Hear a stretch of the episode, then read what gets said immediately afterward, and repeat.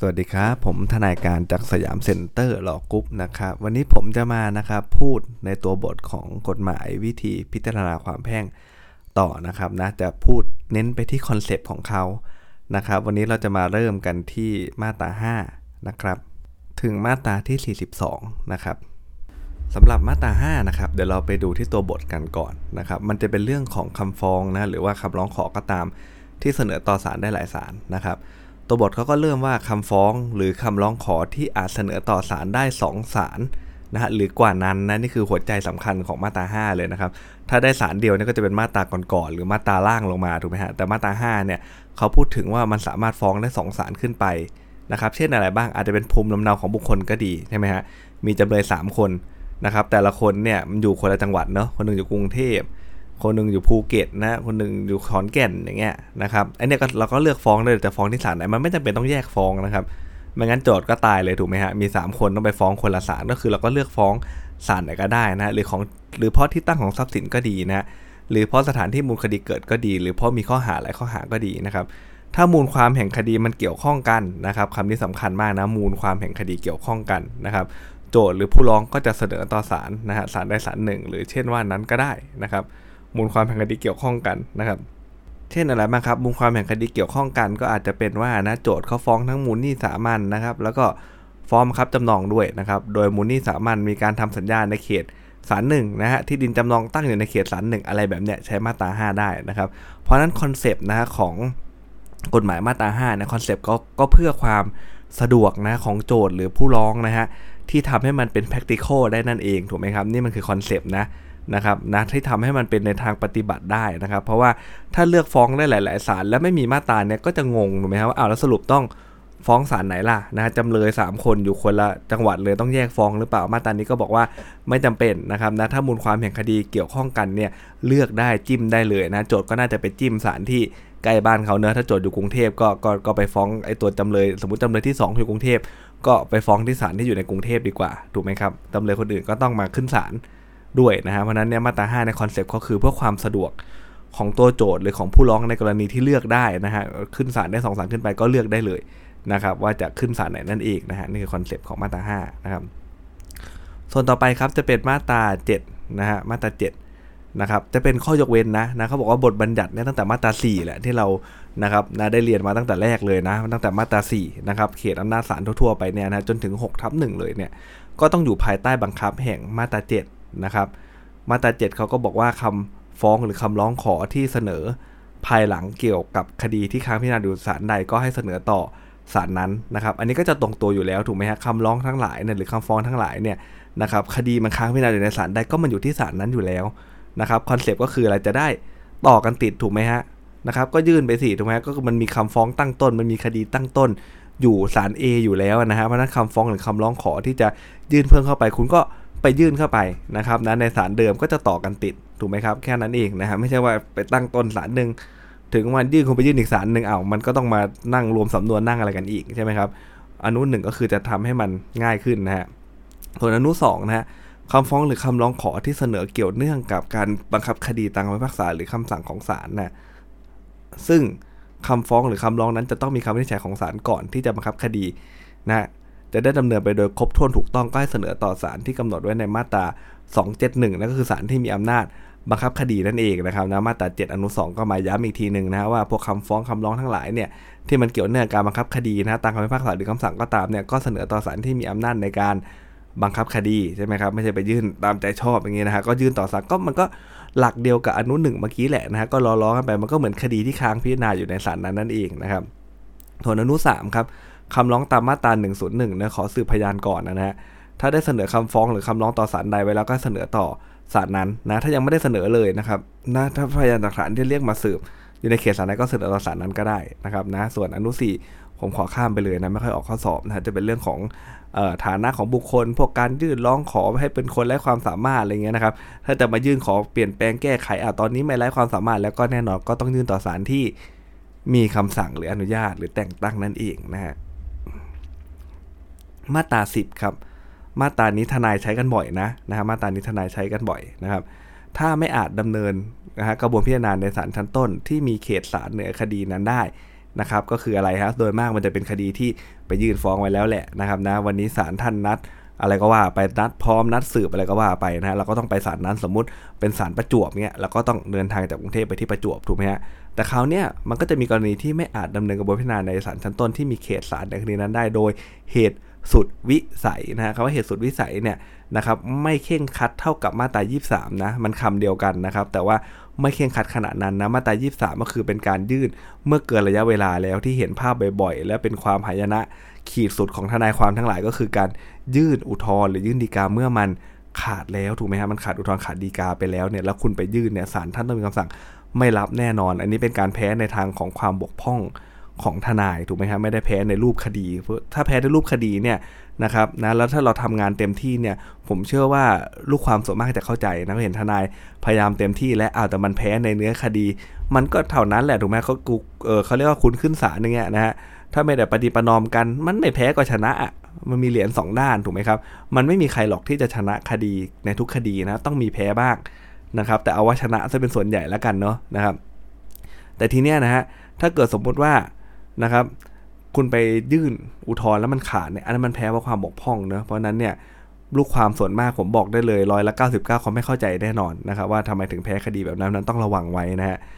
อะเรากลับมามาตรา10นะครับเป็นเรื่องของว่าดำเนินกระบวนนะฮะพิจารณาศาลต้นที่มีเขตศาลในคดีนั้นได้โดยเหตุสุดวิสัยทำไม่ได้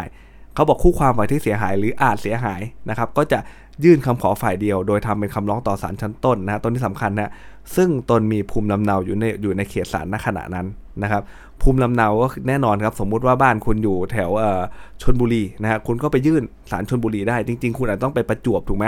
นะครับ แต่ว่าเกิดอะไรขึ้นละเหตุสุดวิสัยก็ได้เยอะแยะนะน้ำท่วมถนนขาด ความเจ็บป่วยอะไรก็เข้านะฮะคุณรีบไปศาลนี่คุณมีภูมิลำเนาเลยนะหรือ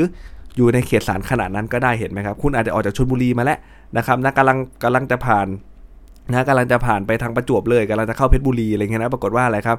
รถพังนะน้ำท่วมถนนขาดอะไรเงี้ยคุณอยู่ในเขตศาลณขณะนั้น คุณก็รีบไปศาลตรงนั้นนะฮะไปยื่นคำร้องขอฝ่ายเดียวทางปฏิบัตินะฮะคุณก็จะพิมพ์ไปเลยนะตั้งแต่แรกหรือคุณจะไปพิมพ์ที่ศาลก็ได้นะถ้าน้ำท่วมทางขาผมว่าก็คงไม่ได้พิมพ์ไปตั้งแต่แรกก็คงต้องไปพิมพ์ที่ศาลนะฮะแล้วก็รีบยื่นศาลนั้นนะฮะศาลก็จะมีการส่งแฟกเนาะนะฮะเมื่อก่อนส่งแฟกนะเดี๋ยวนี้ผมไม่แน่ใจอาจจะส่งเมลไปอะไรอย่างงี้ก็ได้นะแต่เมื่อก่อนจะเป็นการส่งแฟกซ์ นะครับแล้วศาลนั้นก็จะมีอำนาจในการทำคำสั่ง โดยมากท่านก็อาจจะนะครับขอให้เลื่อนคดีนะโดยมากแล้วนะครับนะก็จะมีคำสั่งใดอย่างใดอย่างหนึ่ง ตามที่เห็นสมควรได้นะ concept ของมาตรานี้ก็คือเพื่อความยุติธรรมนะในเหตุสุดวิสัยนั่นเองคือทนายความหรือตัวความเนี่ยนะครับแน่นอนนะถ้าเป็นคนที่มีความรับผิดชอบเนี่ยยังไงเขาก็ต้องอยากที่จะไปศาลอยู่แล้วนะฮะในวันนัดที่ศาลท่านนัดไว้ถูกไหมครับ แต่บางทีเนี่ยมันไปไม่ได้ นะครับด้วยเหตุสุดวิสัยจริง ๆ จะทำอย่างไรล่ะนะครับ เพราะนั้นเนี่ยนะกฎหมายก็เลยต้องมีมาตราสิบขึ้นมานะครับ เพื่อที่จะเป็นการพดุงความยุติธรรมนั่นแหละพูดง่ายๆฮะในกรณีมีเหตุสุดวิสัย เขาเดินทางไปที่ศาลไม่ได้จริงๆนะฮะไม่ว่าจะมีเหตุอะไรเกิดขึ้นก็ตามเนี่ยนะเขาก็สามารถไปศาลที่ใกล้ตัวเขาที่สุดนะพูดง่ายๆนะครับ เพื่อจะไปยื่นคำร้องแสดงเจตนาบริสุทธิ์ของตัวเองว่า ผมไม่ได้มีเจตนาที่จะขาดนัดนะนะครับ ผมไปไม่ได้จริงเพราะอะไรแล้วก็ให้ศาลนั้นเนี่ยรีบมีคำสั่งไปที่ศาล ต้นเรื่องนั่นเองนะครับนะนี่ก็คือคอนเซปต์ของมาตราสิบนะฮะ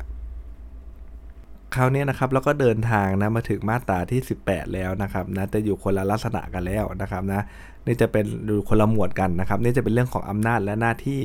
ของศาลแล้วนะครับอำนาจและหน้าที่ของศาลนะครับ เมื่อกี้จะเป็นเรื่องของเขตอำนาจศาลนะฮะแล้วก็จะมีเรื่องการนักค้านผู้พิพากษาอยู่ที่หมวด2นะครับแล้วก็จะเป็นอำนาจและหน้าที่ของศาล ซึ่งอยู่ในหมวด3นะหมวด 2 ไม่ค่อยออกสอบนะผมไม่เคยเห็นออกสอบเลยนะการนักค้านผู้พิพากษานะครับไม่ค่อยออกสอบนะครับก็จะเป็นหมวด1นั่นแหละที่จะออกข้อสอบบ่อยๆนะถ้าเราไปในห้องสอบปุ๊บเปิดข้อแรกมาสมมุติไม่รู้เรื่องอะไรเลยนะเปิดมาเห็นสารจังหวัดจันทบุรีสารจังหวัดประจวบสมเห็นชื่อหลาย ๆ จังหวัดเนี่ยรู้ได้เลยนะถ้าเป็นวิแพงเขาทดสอบเรื่องเขตอำนาจศาลแน่นอนนะไม่ใช่เรื่องอื่นนะครับถ้ามันมีจังหวัดหลายหลาย ๆ จังหวัดนะแล้วถ้าเกิดสมมติออกปุ๊บอย่างนั้นเนี่ยข้อ 2 บางทีก็จะกระโดดมาที่เรื่องนี้แหละมาตรา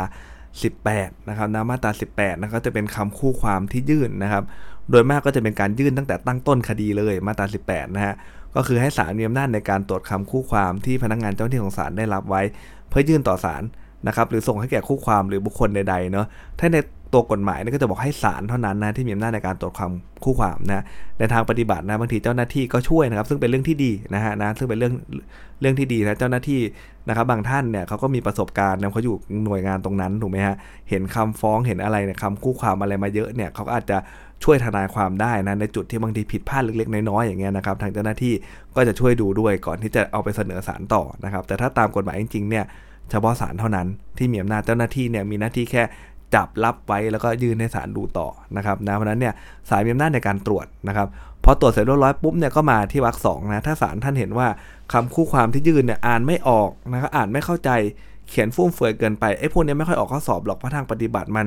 ไม่ค่อยเกิดขึ้นถูกไหมครับอ่านไม่ออกเดี๋ยวนี้พิมพ์เกือบหมดแล้วนะไม่ค่อยมีเขียนแล้วนะครับอ่านไม่เข้าใจเนี่ยอันนี้ก็คงยากแหละยกเว้นแต่ทนายความจะมาเจ็บป่วยภายหลังนะเพราะเดี๋ยวนี้ก่อนที่คุณจะมาเออได้ตั๋วทนายหรือใบอนุญาตว่าความนะก็ต้องสอบก่อน นะครับแล้วสอบสมัยนี้คนตกมากกว่าคนผ่านเสมอนะนะครับเพราะนั้นเนี่ยคุณต้องเขียนเข้าใจแหละไม่งั้นคุณก็สอบผ่านไม่ได้หรอกนะเพราะนั้นเรื่องไม่เข้าใจเนี่ยไม่น่าจะเกิดขึ้นบ่อยนะฟุ่มเฟือยเกินไปก็คงไม่ค่อยมีนะครับนะ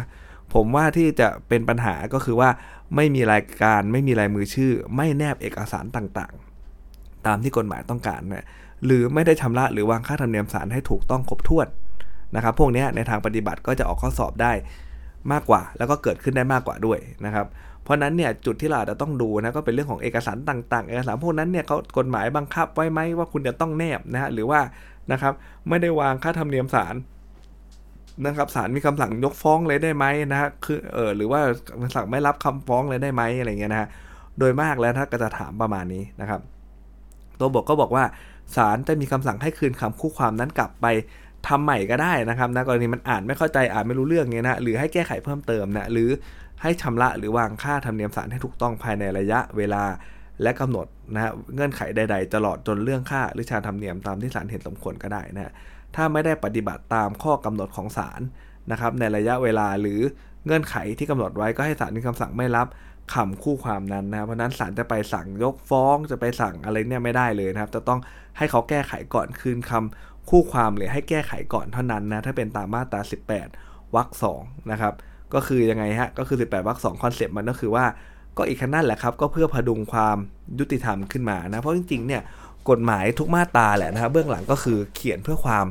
ยุติธรรมถูกไหมฮะให้มากที่สุดแหละนะครับนะเท่าที่จะทำได้นะครับ ราะนั้นเนี่ยถ้าเกิดแค่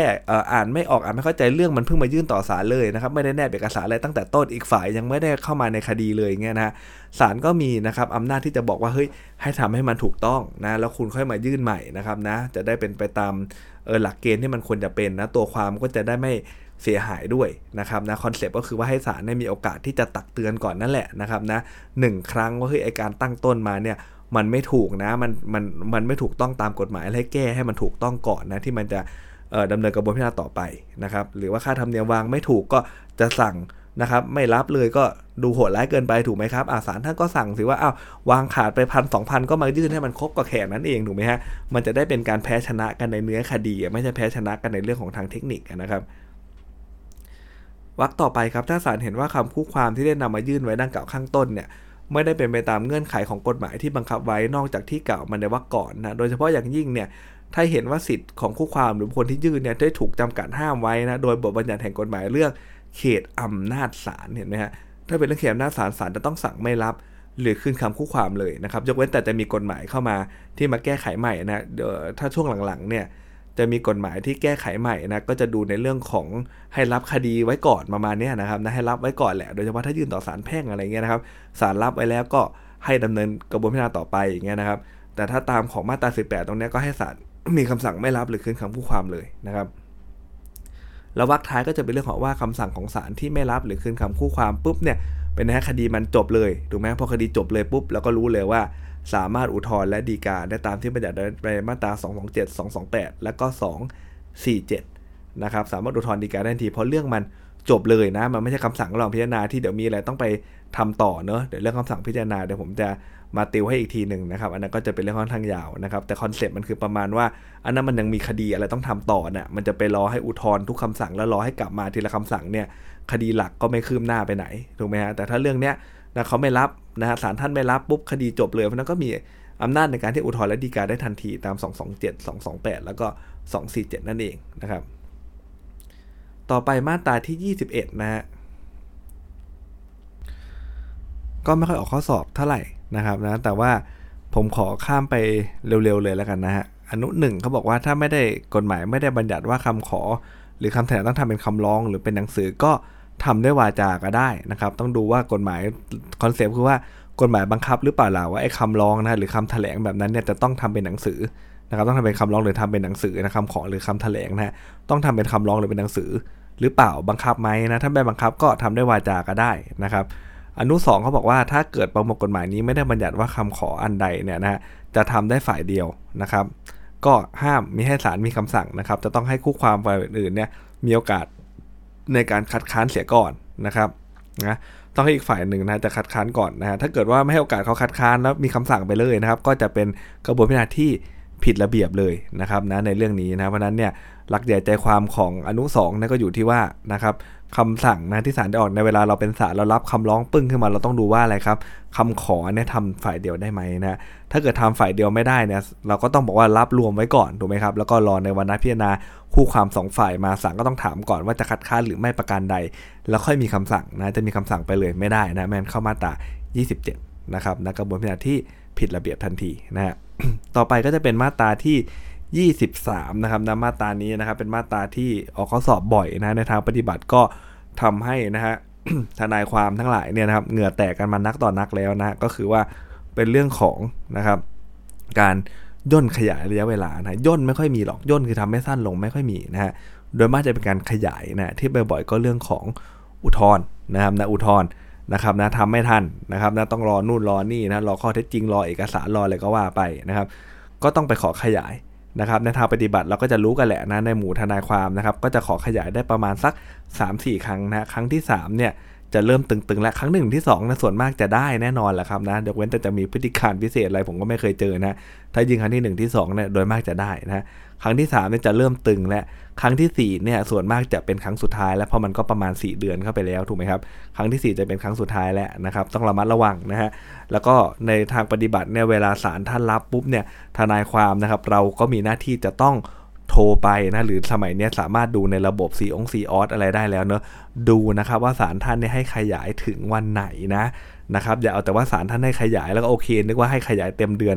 เคยมีดีกามาแล้วนะทนายขอไป 30 วันอะไรเงี้ยนะฮะแต่ศาลท่านให้แค่ 15 วันเนี้ก็มีนะครับทนายก็แค่โทรไปถามเจ้าที่ศาลบอกว่าอะศาลอนุญาตไหมอะศาลอนุญาตค่ะ แต่ไม่ได้ถามต่อว่าอนุญาตกี่วัน แน่นอนนะเรื่องราวไม่ต้องเล่าต่อแล้วก็เดาถูกถูกไหมฮะ ทนายก็ทำงานอย่างหนักนะหามลุงหามข้ามหาดีกาอย่างดีนะไปยื่นนู่นนะก่อนจะครบกำหนดเลย 30 วันไปยื่นก่อน 3-4 วันเลยนะนะมีความรับผิดชอบเผื่อได้ไปวันสุดท้าย แล้วมันเกิดเหตุสุดวิสัยอะไรขึ้นถูกไหมฮะไปยื่นปุ๊บเจ้าหน้าที่บอกว่าเลยกำหนดแล้วนะทนายก็บอกมันจะเลยได้ยังไงล่ะผมขอขยาย 30 วันเนี่ยสุดสิ้นเดือนเนี่ยนะฮะเจ้าหน้าที่ก็เอาให้ดูว่าศาลท่านให้อนุญาตได้แค่ 15 วันค่ะนะครับนะก็ เรียบร้อยถูกไหมครับนั้นเรามีหน้าที่ต้องดูด้วยว่าการที่ศาลอนุญาตให้ขยายเนี่ยอนุญาตให้ขยายถึงวันไหนนะอันนี้สำคัญมากนะครับมาตรา23เขาบอกว่าเมื่อศาลเห็นสมควรนะครับหรือคู่ความฝ่ายที่เกี่ยวข้องได้ยื่นคำขอ โดยทำเป็นคำร้องแสดงว่าได้ทั้ง 2 อย่างโดยมากแล้วจะเป็นคู่ความนะยื่นเป็นคำร้องนั่นแหละศาลก็มีอำนาจในการออกคำสั่งขยายนะผมขอเอาแต่ที่มันออกข้อสอบเลยนะ ผมว่าคงไม่มีย่นหรอกฮะมีแต่ขยายแหละนะครับมีอำนาจในการออกคำสั่งขยายระยะเวลาที่กำหนดไว้นะครับ นะเพื่อให้ดำเนินหรือไม่ดำเนินกับวิจารณใดส่วนมากก็เป็นเพื่อให้ดำเนินนั่นแหละยื่นอุทธรณ์แล้วก็ว่าไปนะครับ ก่อนสิ้นระยะเวลานั้นนะครับ ก่อนสิ้นระยะเวลานั้นนะและการขยายเนี่ยนะจะต้องทำได้ต่อเมื่อมีพฤติการพิเศษด้วยนะเพราะนั้นในคำร้องเนี่ยเวลาเรายื่นนะครับ ขอขยายได้เวลาต้องอ้างพฤติการพิเศษ พฤติการพิเศษเนี่ยนะครับก็จะเป็นอะไรที่ค่อนข้างยืดหยุ่นนะครับมากกว่าเรื่องของเหตุสุดวิสัยนะครับพฤติการพิเศษเนี่ย ได้หมดนะครับผู้การพิเศษเนี่ยรอเออเจ้าหน้าที่คัดถ่ายยังไม่ได้เออคดีมีความซับซ้อนต้องใช้เวลาในการจัดเตรียมอุทธรณ์เยอะอะไรพวกเนี้ยเป็นพฤติการพิเศษได้หมดนะครับเพราะนั้นเนี่ยเราจะต้องยื่นขอไปก่อนที่มันจะสิ้นระยะเวลานะครับ แต่ถ้าเกิดสิ้นสุดระยะเวลาไปแล้ว อุทธรณ์ขาดแล้วเนี่ยนะฮะเหลือแต่อะไรครับตอนนี้ เหลือแต่เหตุสุดวิสัยนะครับ ซึ่ง หาได้ยากมากสุดๆนะมาตรา23เนี่ยนะครับมากยากจริงๆนะมันต้องถึงขนาดประมาณนั้นแบบคุณเดินๆจะไปยื่นอุทธรณ์แล้วคุณโดนเขาตีหัวเลยอะไรเงี้ยนะแล้วคุณก็ไปฟื้นอีกทีที่ที่โรงพยาบาลมีเลขขอทุกอย่างชัดเจนอะไรเงี้ยนะครับถึงจะเป็นเหตุสุดวิสัยเรื่องในเรื่องนี้ได้นะครับ โดยมากแล้วเนี่ยถ้าถ้าเกิดใครอ่านดีกาเกี่ยวกับมาตรานี้จะรู้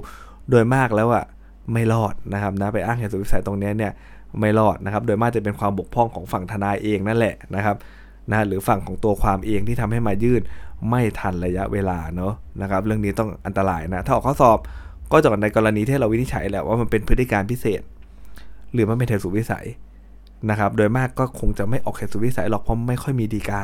นะครับ อาจจะเป็นเรื่องของการมีพฤติการพิเศษนะครับ แบบนี้เป็นพฤติการพิเศษไหมศาลให้ขยายไปเนี่ยคำสั่งศาลชอบ หรือไม่ชอบอย่างไร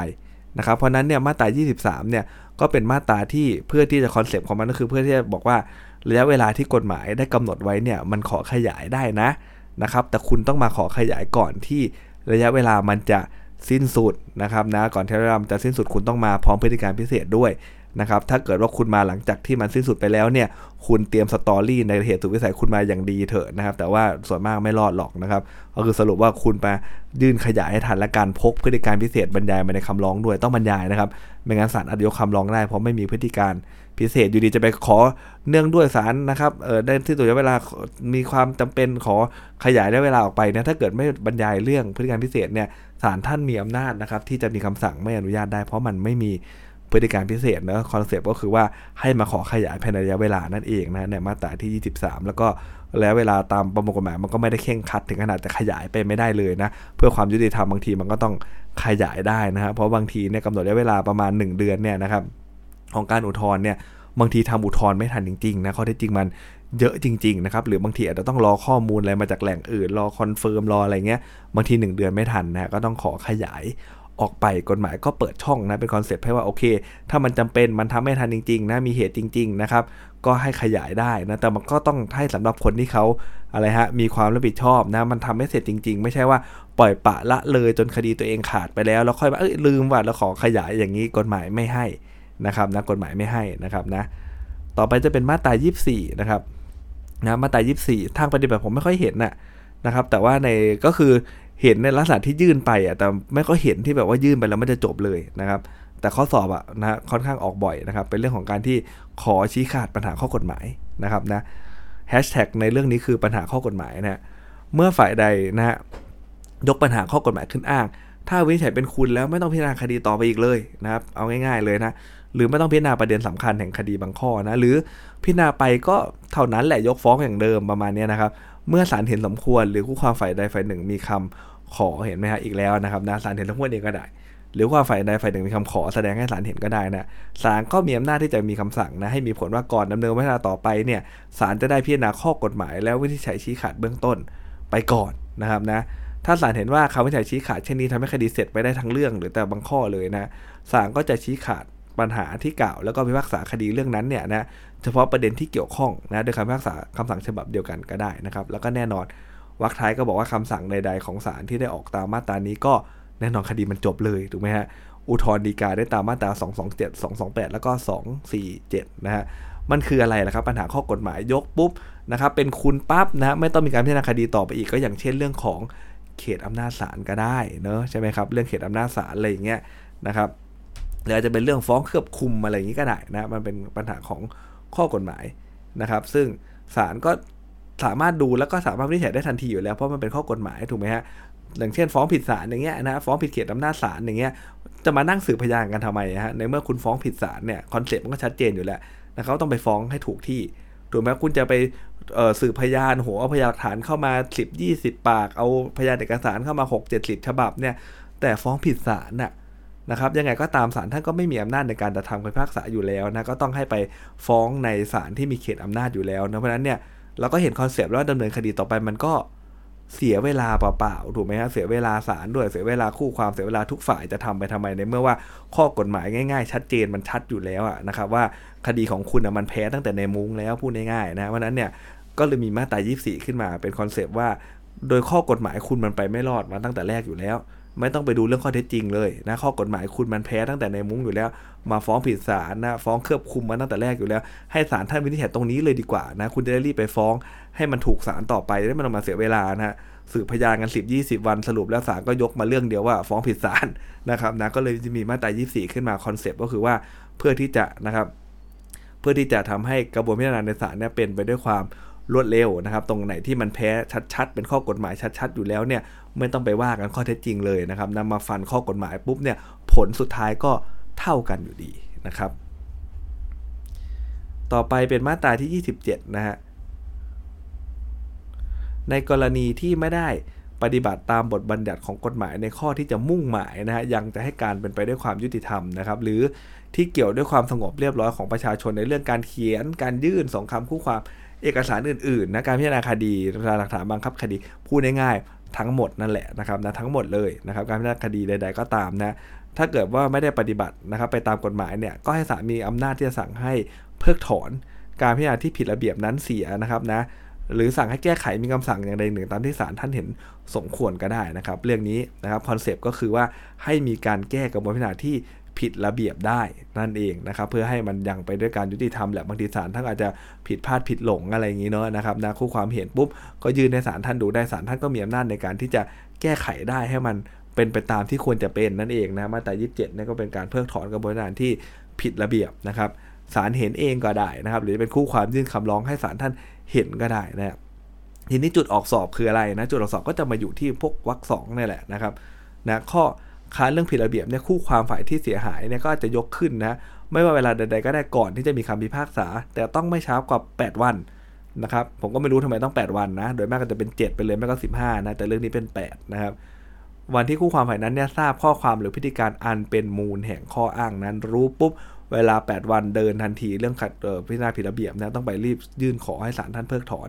นะครับและคู่ความฝ่ายนั้นก็ต้องมีได้ดำเนินการใดขึ้นใหม่หลังจากทราบ เรื่องผิดระเบียบ และต้องมีได้ให้การสัตยาบันด้วยเกี่ยวเรื่องผิดระเบียบนั้นๆนะโดยมากก็จะเป็นเรื่องของอะไรครับ การฟ้องผิดศาลนะและศาลท่านรับไว้เนี่ยก็เป็นกระบวนการที่ผิดระเบียบเหมือนกันนะครับหรือว่า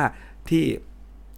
เรื่องของการส่งคำคู่ความนะให้แก่อีกฝ่ายหนึ่งอย่างเงี้ยนะครับสมมติว่าส่งตามมาตรา 76 อย่างนี้ใช่ไหมฮะและไอ้บุคคลที่รับไว้เนี่ยอายุมันน้อยกว่า 20นะมันเป็นเด็ก 12 ขวบเองอะไรเงี้ยนะครับรับไว้ปุ๊บถามว่าผิดระเบียบไหมผิดสินะครับผิดแน่นอนนะฮะแต่ว่า ตัวเองก็รู้ไม่เฉยสุดท้ายเด็กสองขวบก็เอาสำเนาคำฟ้องไปตัวเองก็ต่อสู้คดีนะ สู้ไปสู้มาอ้าวเพียงพัมแพ้คดีนะ พอแพ้คดีปุ๊บก็มาอ้างว่าเนี่ยมันผิดระเบียบไง การส่งมาผิดระเบียบอย่างนี้ก็นะเขาเรื่องของการให้การสัตยาบันแล้วนะคุณให้การสัตยาบันเรื่องผิดระเบียบแล้วนะครับ คุณมาต่อสู้คดีแล้ว แล้วคุณแพ้ปุ๊บคุณก็ไปหาเหตุหาอะไรแบบนี้กฎหมายไม่ให้ทำนะพอรู้ว่าผิดระเบียบปุ๊บมีเวลา 8 วันนะรีบมายื่นนะให้ศาลท่านเพิกถอนกระบวนาที่ผิดระเบียบไปเลย นะครับนะโดยคอนเซปต์แล้วมันเป็นอย่างนั้นนะครับ แต่ว่าระยะเวลา 8 วันเนี่ยถามว่าอะแล้วถ้ารู้หลังจาก 8 วันได้ไหมนะบางทีมันเป็นเรื่องของการโกงกันอะไรด้วยนะฮะมาตราเนี่ยนะครับนะการโกงเอาคนอื่นเข้ามาสวมรอยมาทำสัญญาปณิปนอมยอมความอะไรเงี้ยนะฮะบางทีเนี่ยรู้ตะรู้นะแล้วก็เลยแล้วก็มากกว่า 8 วันแล้วนะครับแล้วก็ยังไม่ได้มานะครับยื่นคำร้องมายื่นหลังจากรู้ไปเดือนหนึ่งเนี่ยนะครับแต่ก็จะเป็นกรณีที่ศาลท่านเห็นเองก็ได้ นะเพราะมาตรา27เราบอกแล้วว่าศาลเห็นเองก็ได้ หรือว่าดูจากคาคู่ความนะหรือดูจากคาร้องก็ได้ใช่ไหมครับบางทีการมายื่นเนี่ยยื่นเกินนะศาลจะเอาตรงนั้นเนี่ยมาเพิกถอนไม่ได้ แต่เป็นกรณีที่ชี้ช่องนะชี้ช่องให้ศาลนั้นเห็นศาลนั้นก็ดูให้มันจริงนี่หว่านะครับนะมันเป็นเรื่องของกระบวนการที่ผิดระเบียบจริงๆเนี่ยโดยเฉพาะถ้ามันมีเจตนาที่ผิดระเบียบจากการโกงการอะไรด้วยศาลท่านเพิกถอนให้อยู่แล้วนะก็จะเป็นเรื่องที่ศาลท่านเห็นเองนะครับนะนะครับมาตรา 27 ก็มีไว้เพื่ออะไรครับก็เพื่อจะทำให้การมัน ยุติธรรมนั่นแหละนะเพราะถ้าเกิดว่าคดีเนี่ยมันเพียงพ้าหรือมันแพ้ไปเพราะการพิจารณาที่มันผิดระเบียบเนี่ยมันเป็นปัญหาสังคมแน่นอนถูกไหมฮะสรุปแพ้เพราะอะไรแพ้เพราะเนี่ย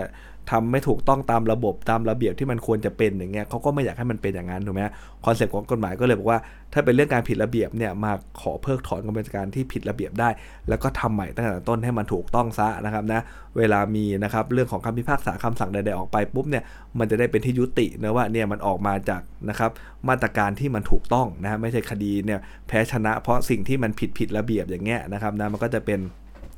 นะเรื่องที่อาจจะเกี่ยวกับความสงบเรียบร้อยได้ค่อนข้างเยอะเลยนะครับ นี่ก็คือคอนเซปต์นะครับของมาตราที่ 27 นะครับ ต่อไปจะเป็นมาตราที่ 39 นะครับนะก็จะเป็นเรื่องของการเลื่อนคดีไปเพื่อรอให้มีคำนะฮะชี้ขาดก่อนคำพิพากษานะชี้ขาดก่อนนะตัวบทเขาบอกว่าถ้าการที่จะชี้ขาดตัดสินคดีเรื่องใดที่มันค้างพิจารณาอยู่ในศาลเนี่ยนะถ้าจำต้องอาศัยทั้งหมดหรือแต่บางส่วนนะฮะ นะครับของคำชี้ขาดของศาลเองศาลนั้นเองหรือศาลอื่นก็ได้นะครับนะก็นะเมื่อศาลเห็นสมควรนะศาลได้มีคำสั่งให้เลื่อน การนั่งพิจารณาต่อไปนะฮะจนกว่าจะได้มีการพิพากษาหรือชี้ขาดในข้อนั้นๆก่อนก็ได้นะในระยะเวลาที่เห็นสมควรก็พูดง่ายๆมันต้องรอความเห็นรอคอมเมนต์จากอีกศาลหนึ่งหรือจากศาลเดียวกันก็ตามอีกคดีหนึ่งก่อนนะครับ แล้วก็จะทำให้การเอ่อเอ่อทำคำพิพากษาหรือคำสั่งใด ๆ ในคดีนี้เนี่ยนะครับ ชัดเจนได้มากยิ่งขึ้นนะฮะเพราะว่ามันอิงข้อมูลกันมันมีความเกี่ยวข้องกันอะไรแบบเนี้ยนะฮะก็สามารถศาลท่านก็มีคำสั่งที่จะรอได้เดี๋ยวรอดูอีกคดีหนึ่งก่อนว่าเขาว่ายังไงนะฮะประมาณนั้นนะฮะวรรคสองก็คือถ้าศาลมีคำสั่งให้เลื่อนการนัดพิจารณาออกไปไม่มีกำหนดนะเมื่อศาลเห็นสมควรหรือคู่ความที่เกี่ยวข้องร้องขอบางทีเนี่ยก็ไม่รู้ว่าจะได้นะครับตัวของคำสั่งหรือคำพิพากษาเมื่อไหร่ถูกไหมก็เลื่อนออกไปก่อนนะฮะนะครับซึ่ง เมื่อเลื่อนออกไปแล้วปุ๊บเนี่ยนะครับเมื่อศาลนะฮะเห็นสมควรหรือคู่ความที่เกี่ยวข้องร้องขอเนี่ยศาลก็มีคำสั่งนะครับให้เริ่มการนั่งพิจารณาต่อไปในวันใด ๆ ตามที่เห็นสมควรก็ได้คำสั่งจะกลับมาแล้วนะได้หมายส่งมาที่บ้านแล้วว่าเดี๋ยวศาลเอ่อนั้นจะอ่านคำพิพากษาวันที่ 15 สิงหาอะไรก็ว่าไปนะครับนะก็ยืนในศาลท่านดูศาลท่านก็อาจจะ นัดวันที่ 22 สิงหาอะไรประมาณเนี้ยนะครับนะก็คือว่าเอาคดีเนี่ยขึ้นมาพิจารณาอีกรอบก็คือการไปแจ้งศาลว่าเออเดี๋ยวคดีนะครับนะที่เรารออยู่เนี่ยจะมีการอ่านคำพิพากษาแล้ววันนู้นวันนี้นะท่านจะนัดวันต่อไปเลยไหมอะไรประมาณเนี้ยนะครับก็จะเป็นมาตราที่ 39 ซึ่งทางปฏิบัติก็ไม่ค่อยเจอเท่าไหร่นะครับนะต่อไปก็จะเป็นมาตราสุดท้ายของวันนี้นะครับ มาตราที่ 42 นะครับ มาตราที่ 42 ก็จะเป็นเรื่องของคู่ความมรณะนะครับ ในคดีแพ่งนะนะฮะใช้คนละหลักกับคดีอาญานะเขามีแยกกันเลยนะฮะมาตรา 42 ถ้าคู่ความฝ่ายใดฝ่ายหนึ่ง ในคดีที่ค้างพิจารณาอยู่ในศาลได้มรณะเสียก่อนศาลพิพากษาคดี ก็แน่นอนแหละครับว่าไม่ว่าศาลชั้นไหนก็ตามนะชั้นต้นอุทธรณ์ฎีกาทั้งหมดนะก็ศาลเนี่ยนะครับเลื่อนการนั่งพิจารณาออกไปจนกว่าที่ทายาทผู้มรณะ หรือผู้จัดการทรัพย์มรดก หรือบุคคลอื่นใดที่ปกครองทรัพย์มรดกนั้นไว้จะเข้ามาเป็นคู่ความแทนที่นะโดยอาจจะขอเข้ามาเองก็ได้ หรือ ศาลอาจะหมายเรียกให้เข้ามาก็ได้นะครับ เนื่องจากคู่ความฝ่ายนั้นมีคำขอฝ่ายเดียวนะครับคำขอเช่นว่านั้นจะต้องยื่นภายใน 1 ปีนับ แต่วันที่คู่ความนั้นมรณะนะครับ เอาวรรคหนึ่งก่อนนะคอนเซปต์มันคืออะไรฮะคอนเซปต์มันคือว่านะครับคู่ในคดีแพ่งเนี่ยนะฮะนะครับคดีแพ่งเนี่ยก็ต้องมีคู่ความอยู่แล้วนะฝั่งโจทก์ฝั่งจำเลยนะโดยมากเนอะทีเนี้ยนะครับถ้ามาขึ้นศาลปุ๊บเนี่ยนะฮะแล้วคู่ความเนี่ยเขามรณะล่ะคนที่เป็นโจทก์เขาตายพูดง่ายๆนะ นะคนที่เป็นโจทก์เขาตายคดีมันก็ต้องดำเนินต่อไปนะก็ต้องให้คนอื่นเนี่ยนะครับนะใน 3 คนเนี่ยทายาทของเขาก็ดี ผู้จัดการทรัพย์มรดกนะหรือผู้ปกครองทรัพย์มรดกเนี่ยเข้ามาเป็นคู่ความแทนนะครับ ถ้าพูดอย่างนี้บางทีเขาก็อาจจะคิดว่าก็ง่ายนะใครก็อยากเข้ามาเป็นคู่ความแทนทั้งนั้นแหละเพราะได้ผลประโยชน์อะไรอย่างนี้ถูกไหมฮะแต่บางทีนี่ยถ้าเราลองดูจริงๆเนี่ยคดีมันมีทั้งโจทย์จำเลย มันไม่ได้เป็นโจทย์อย่างเดียวถูกไหมถ้าเป็นโจทย์เนี่ยผมเชื่อว่าก็อยากเข้ามาแหละนะพวกทายาทเพราะเป็นเรื่องของการเรียกร้องนะจะได้เงินได้ทองอะไรก็อยากเข้ามาถูกไหม แต่บางทีมันเป็นเรื่องของการที่ถูกฟ้องเป็นจำเลยด้วย แล้วจำเลยตายนะจำเลยตาย ก็เหมือนการจำเลยตายก็ต้องหาทายาทนะหาผู้จัดการมรดกหาผู้ปกครองทรัพย์มรดกเนี่ยเข้ามาเป็นคู่ความแทนนะซึ่งถามว่าเขาอยากเข้ามาไหมเขาไม่อยากเข้าหรอกเข้ามาทำไม มันมีแต่เจ้ากับเจ๊งถูกไหมฮะไม่ได้อะไรขึ้นมาเลยนะครับก็จะต้องโดยศาลก็มีอำนาจที่จะหมายเรียกให้ให้เข้ามาก็ได้ และแม้เขาจะไม่ยินยอมนะถ้าศาลเห็นว่าเขาเป็นทายาทจริงก็ต้องเป็น คู่ความแทนผู้มรณะแหละ คุณจะมาศาลไม่มาศาลก็เรื่องของคุณเถอะนะ มันก็จะเสียผลประโยชน์ในการที่ขาดนัดไปเองนะครับ แต่เรื่องนี้นะฮะก็จะต้องมีการยื่นคำขอเข้ามาด้วยภายใน 1 ปีนับแต่วันที่คู่ความฝ่ายนั้นมรณะนะ ถ้าภายใน 1 ปีไม่ยื่นนะครับ ไม่ยื่นไม่มีคำขอนะครับ ก็ให้ศาลมีคำสั่งจำหน่ายคดีเรื่องนั้นจากสารระบบความเนอะนะครับ แน่นอนว่ามันเป็น